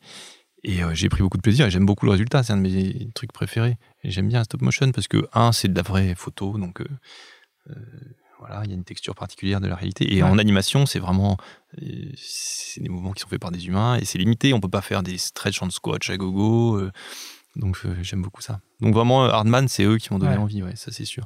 Et après, pour l'illustration, et bien, je ne sais pas en fait, j'ai pas vraiment ouais, peut-être de- que, Ouais. ouais, peut-être que Studio Non, non, Norman, là, c'est ouais, Ouais. C'est par eux que tu, passes, tu vas vers l'illustration. Ouais. y a quand même une esthétique Hardman. Il y a une euh, esthétique euh, particulière. ouais. Ouais, non, c'est super beau, c'est super bien. C'est Ouais. eux qui pourraient me donner envie de retourner. Après, il y a aussi euh, Wes Anderson, mais qui est venu après, mais qui, qui- ses films d'animation sont super. J'aime beaucoup. Et là aussi, c'est très euh, orthonormé. euh, Alors justement, lui, il était réalisateur sur ces films-là. Ouais. et il touchait pas du tout aux marionnettes. Ouais. Si je... Ouais. Et il était même pas sur place. Il était même pas sur Ah place. non, non, lui, il était à Montparnasse à l'hôtel et tout se faisait en Angleterre et il faisait des mails toute la nuit pour dire pas comme si. J'ai parlé avec des gens qui bossaient sur ces films, des animateurs et tout ça. Euh, je crois que tout le monde le détestait au bout d'un moment parce que il était assez dur et tout ça et surtout il venait jamais. Mais il a raison, hein. Il a raison parce qu'on se rend compte que euh, si on veut, si on a une idée très forte en tête euh, et qu'on veut qu'elle soit à l'arrivée comme on l'avait dans sa tête au début, il faut pas aller voir comment les gens euh, font parce que sinon on va se laisser entraîner dans leurs euh, difficultés. Ils vont dire oui, là, tu comprends, on peut pas parce que regarde quand il y a ça. qui- Et on va être obligé de dire ah bah oui effectivement tu peux pas le faire. Alors que si t'es pas sur place, tu vas lui dire non non tu te débrouilles, tu le fais. Et au bout d'un moment, mais c'est c'est comme ça. Je pense Ouais. que c'est pour ça qu'il y allait pas, pour pas être pris dans les contraintes qui sont pas Ouais. son problème en fait. Lui il dit je veux ça, il, il a ça à la fin. forcément envie de voir. ouais. Voilà, qu'il a pas envie de voir. c'est un euh, peu le PDG avec ses ouvriers. euh, Ouais, mais après, je pense pas que c'est par. euh, ouais, c'est pas pour faire du profit, c'est pour euh, juste que son. Oui, bien sûr. ouais. c'est, juste pour que ce soit exactement. euh, Non, parce qu'il y a tellement de contraintes en animation, etc., que si on se laisse euh, influencer par le- les contraintes, euh, on, on perd son idée de départ, quoi. Donc, euh, Ouais. je pense qu'il est assez absolu dans son, sa démarche, mais c'est. Voilà, c'est assez louable. Et puis en plus, c'est pas un animateur au départ, donc. Il n'a pas ce besoin sûrement euh, physique de venir voir et sentir les choses. Lui, Ouais. il sait qu'à la fin, les gens ne verront qu'une image, donc lui, s'il reçoit des images, ça lui suffit. Comme ça, il voit le résultat final et pas euh, le, le décor dans sa profondeur, etc. Non, au final, on voit pas la profondeur du décor, on voit une image euh, à plat dans l'axe de la caméra. Ouais, et puis après, on voit une histoire. Et euh, voilà. Voilà. Et puis, Il y a même en, tournage, il y a des réalisateurs qui vont jamais quitter euh, euh, leur moniteur de retour et qui sont assis dans leur siège et qui, vont, qui ne mettent pas le pied sur le plateau ou quoi. Parce que tout ce qu'ils veulent savoir, c'est ce qui passe dans Ouais. le cadre. Et ce qui se passe sur le plateau, finalement, c'est pas. C'est pas leur Alors, problème, ouais. c'est l'assistance et euh, tout ça. Ouais. Et ce qu'on veut savoir, c'est qu'est-ce qui reste euh, dans le 16 9e final. Quoi. Alors, si je comprends bien, toi, ce que tu veux faire maintenant, c'est plutôt du stop motion. La réalisation en stop motion. Ah, mais moi, je veux faire, euh, je veux continuer à faire de tout. C'est mon, pro- c'est mon problème. Et moi, j'aime bien un stop motion. Je suis tenté maintenant. J'aimerais bien faire des, un jour faire un livre. Mais ça, c'est quand je serai rentier et que j'aurai plus besoin de gagner ma vie, parce que je crois que le livre. euh, Je crois euh, qu'il faut en faire beaucoup. justement. Ouais, il faut en faire beaucoup. Mais moi, je voudrais faire des Régulièrement. livres, euh, des livres euh, presque faits maison. Euh, J'ai, un ami qui, qui s'est acheté toutes les machines et tout, qui fait des très beaux livres, euh, qui fabrique lui-même. euh, Mais c'est des éditions euh, très limitées. C'est des livres d'art, ouais, enfin des livres d'auteur. Et je trouve que c'est une démarche qui est, euh, qui est chouette. Ça fait des objets. Voilà, je commence à apprécier, à être attiré par l'objet vraiment euh, du livre. Et en tout cas, dans la partie euh, illustration de mon travail, j'aimerais bien un jour arriver à faire un concept qui tienne dans un livre et qui soit, qui fasse un bel objet à la fin. Mais bon, ça, je me donne encore du temps. Ça va être Donc long. un travail d'auteur où tu aurais des images euh, Ouais. parleraient d'elles-mêmes ou tu aurais Ouais. un texte en même Non, temps je suis pas trop dans le, Ouais. dans le texte, des images qui parleraient d'elles-mêmes et puis euh, une sorte de concept. euh. Mais peut-être même un jour, euh, si je fais un, un bon court métrage avec mes loupes, euh, je peux faire aussi un beau livre euh, avec euh, des choses comme ça. Ça- je pense que c'est bi- c'est bien d'essayer d'organiser aussi les choses, euh, surtout quand on se disperse beaucoup euh, comme, comme moi, euh, d'essayer de- d'organiser les choses autour d'une bah, d'un concept ou d'une thématique et puis euh, de le décliner. C'est intéressant aussi. Donc, euh, Ouais. plutôt que de partir trop dans tous les sens. Et donc, euh, voilà. faut- Et après, la stop motion, c'est des choses. euh, euh, c'est des occasions qui font larron. moi. C'est quand euh, voilà, il y a un script qui arrive par un producteur et qui dit le client aimerait bien le faire en image par image, ou il serait pas contre qu'on lui propose de le faire en image par image. Bon, euh, c'est super. Mais par contre, à initier, c'est un peu compliqué. Ouais, il faut trouver le bon projet au bon ouais, moment. il faut trouver le bon projet au bon moment. euh. Et puis, c'est très très long en fabrication. Enfin, comme tout ce qui est animé, ceci. Ouais. C'est toujours très long. Est-ce que tu as une idée de ce qu'est la réussite? Euh, euh, non, pas vraiment. Euh, Ça serait quoi pour toi La réussite? La réussite d'un point de vue professionnel, alors, ou en général dans la vie? Comme tu veux. Ah Bah non, bah, la réussite, sais pas, c'est de tenter des choses et puis euh, d'être content de ce qu'on a tenté et puis euh, même si ça n'a pas toujours marché. enfin, je sais pas. Moi, après, euh, la réussite, si, si, c'est quand on fait un film qui marche super bien, qu'on a des prix et qu'on est invité partout pour, pour aller le présenter, ça c'est bien. Ouais. Euh, mais ça, c'est la réussite. euh, euh, faut pas la limiter à ça parce que ça arrive de temps en temps, mais c'est pas toute la vie euh, comme ça, tout- euh, tous les mois. Mhm. Mais ça, c'est des choses qui sont bien d'avoir fait aussi. Et après, non, je sais pas, c'est de trouver une cohérence dans son travail, sans doute. Ouais. Et est-ce que tu, tu sais pourquoi tu crées? Pourquoi tu as ce besoin viscéral de, de, de créer des univers, de l'animation, d'illustration Est-ce que c'est euh, un besoin d'aventure, euh, une envie de postérité? Euh, En fait, la question que je me pose, c'est euh, est-ce que j'ai vraiment besoin? Est-ce que je. euh, moi, je pense que je suis aussi assez contemplatif. Je pense que je pourrais aussi euh, passer euh, ma vie euh, à me balader euh, sans. En fait, je dis ça, mais ça fait quand même longtemps que je crée, etc. Donc peut-être que j'ai déjà euh, euh, créé, euh, enfin sorti une bonne partie des choses que j'ai besoin de sortir. Je pense qu'aujourd'hui, euh, si on me proposait de, de faire le tour du monde euh, en me baladant et en voyant que des choses super, euh, ça ça me traumatiserait pas de pas créer des choses. euh, Peut-être qu'au bout d'un an ou deux, ça me rendrait fou. Mais euh, Ouais. le- moi, l'été, je peux passer deux mois sans tenir un crayon, sans. Ça, ça me Ça manque pas tant dire- que ça, en veut fait. dire que tu ne penses pas à plein de Ah, choses. là, il y a des choses qui- voilà. Il y a des euh, choses peut-être qui naissent et qui maturent, et peut-être qu'au bout de Ouais. plusieurs mois, il faudrait que ça sorte. Mais je suis pas un compulsif de la création. Je suis plus. Je pense qu'à une époque, j'étais plus. Pendant longtemps, je faisais toujours deux ou trois euh, trucs en même temps, projets, etc. Et peut-être que ça aussi, ça m'a permis de, de vider euh, une partie des besoins que j'avais à Et faire. Il y avait une, une exposition à la Gaîté Lyrique sur Zagmeister, Stéphane Zagmeister, qui expliquait qu'en fait, euh, il- au lieu de faire euh, 10 ans de retraite, Ouais. à la fin de sa vie, il faisait un an de retraite tous les 5 ans. Ah ouais, c'est bien ça. Du coup, il arrivait à 70 ans, 75 ans. Et pendant cette année, il, euh, il, con- il contemplait justement. Du coup, il voyageait, euh, enfin, comme tu le dis, Ouais. pour euh, Ah bah, s'abreuver de choses et de repartir sur des bonnes bases en création. Oui, oui, parce que c'est vrai que sinon, on, refait toujours la même chose. Si on reste dans son circuit, euh, des mêmes gens, les mêmes commandes, le même endroit et Ouais. Et c'est vrai que s'arrêter, c'est bien. ouais. Ma dernière question, est-ce qu'il y a un livre, un film euh, ou n'importe quel objet culturel qui t'a marqué ces derniers temps? Alors, tu nous as parlé de Milton Glaser, Ouais, le livre. ouais. Tu l'as eu récemment, peut-être? Est-ce que Bon, après, je connaissais un peu son travail, mais Ouais. ce livre-là, il, oui, il m'a intéressé parce qu'il y avait beaucoup, beaucoup de facettes de son travail qu'on ne connaissait pas, qui m'a marqué. Euh, c'est quoi ce livre exactement? bon, Parce qu'il c'est- en a fait beaucoup. Je sais plus. Non, mais là, c'est pas vraiment un livre de lui, c'est un livre sur, euh, Sur lui, ouais. une, une recension Mais de il tout, son travail. sur lui, justement, non? Ouais, mais celui-là, je sais pas, il était joli, il avait la tranche colorée, il m'a attiré l'œil. Non, et surtout, il y a beaucoup de choses, quoi. 500 images, c'est euh, assez complet quand même. Donc, euh, elles sont expliquées ou c'est. euh, oui, il, vraiment- il dit, euh, il y a deux, trois petites phrases sur chaque, sur chaque image et qui sont marrantes d'ailleurs. Qu'il dit où, bien il dit d'où est venue l'idée. Enfin, on voit que, Ah oui, que le, le très célèbre euh, portrait de Bob Dylan qu'il a fait là, où il est en Ouais. silhouette avec les cheveux. Et à côté, il montre l'image. euh, c'est une image de. mince, qui c'était, c'était Marcel Duchamp, je crois, euh, qui s'était fait une photo de lui en portrait, en silhouette comme ça. Il dit ben voilà, j'ai pris cette, j'aimais bien cette image, j'ai fait pareil, mais j'ai rajouté des cheveux. Enfin, voilà, très naturellement, il explique que qu'en fait, il a copié s'inspire, à bah, moitié. il a copié un truc, euh, mais c'est vrai que ça n'a rien à voir. Il a fait Ouais. à sa façon. Mais c'est bien de se décomplexer aussi par rapport au fait de. Mm. Moi, pendant très longtemps, euh, j'étais très réticent à utiliser le travail de quelqu'un d'autre en me disant, mais non, mais il faut tout doit venir de soi-même, euh, etc. Enfin, ça, je pense que c'est un truc qui, qui vient quand on, fait du dessin. On- on- le dessin, finalement, on sait que soi-même. Alors qu'en fait, non, il faut copier les gens, il faut se nourrir des choses, etc. Donc, euh, pour en revenir à la question euh, que j'aurais dû préparer, parce que c'est une question qu'on pose souvent. euh, non, je j'ai pas comme ça de choses qui ressortent très fort. je suis pas, je suis pas très fan dans l'âme, c'est-à-dire j'ai du mal à trouver que tout ce que fait quelqu'un est génial. Euh. J'ai pas un panthéon personnel. euh, voilà, il y a plein de choses que j'aime bien, comme ci comme ça. Mais c'est mais- pas forcément lié à ton métier Mhm. d'illustrateur ou d'animateur. hein, Ouais, d'accord. Un, fi- un film que tu as eu. Non, non, moi, le, voilà, je pense que le truc le plus. euh, le, le film, et pour le coup, c'est un dessin animé, donc ça rejoint un peu le- euh, tout euh, que je préfère. C'est le, voilà, c'est, c'est le Miyazaki, c'est le voyage de Chihiro. Voilà, Ouais. c'est les choses, euh, pour moi, qui sont des monuments. euh, Hmm. euh, de, bah, en plus, c'est à la fois un film, euh, c'est un film d'animation, mais ça pourrait ne pas être d'animation, c'est quand même très fort. C'est une œuvre euh, assez totale. ouais. Moi, je trouve Ouais. que ça, c'est, des trucs qui font vibrer. Ouais. Autant Hardman, j'aime bien parce que c'est super, c'est marrant, machin, mais après, là, c'est. Bon, c'est une autre dimension. Ouais. D'ailleurs, je pars au Japon dans deux semaines, là, je vais aller euh, le m'imprégner, musée, voir le euh, musée. Euh, si Ouais. j'arrive à avoir une place, je crois que c'est compliqué, il faut. Ouais, il paraît qu'il faut s'y prendre plusieurs mois Ouais, ouais. Exactement, donc je pense que je suis déjà en retard. Ok, et eh ben écoute, euh, merci beaucoup euh, Bah, je Geoffroy prie. de nous avoir C'était euh, un de plaisir. ça. Eh ben, pour moi aussi.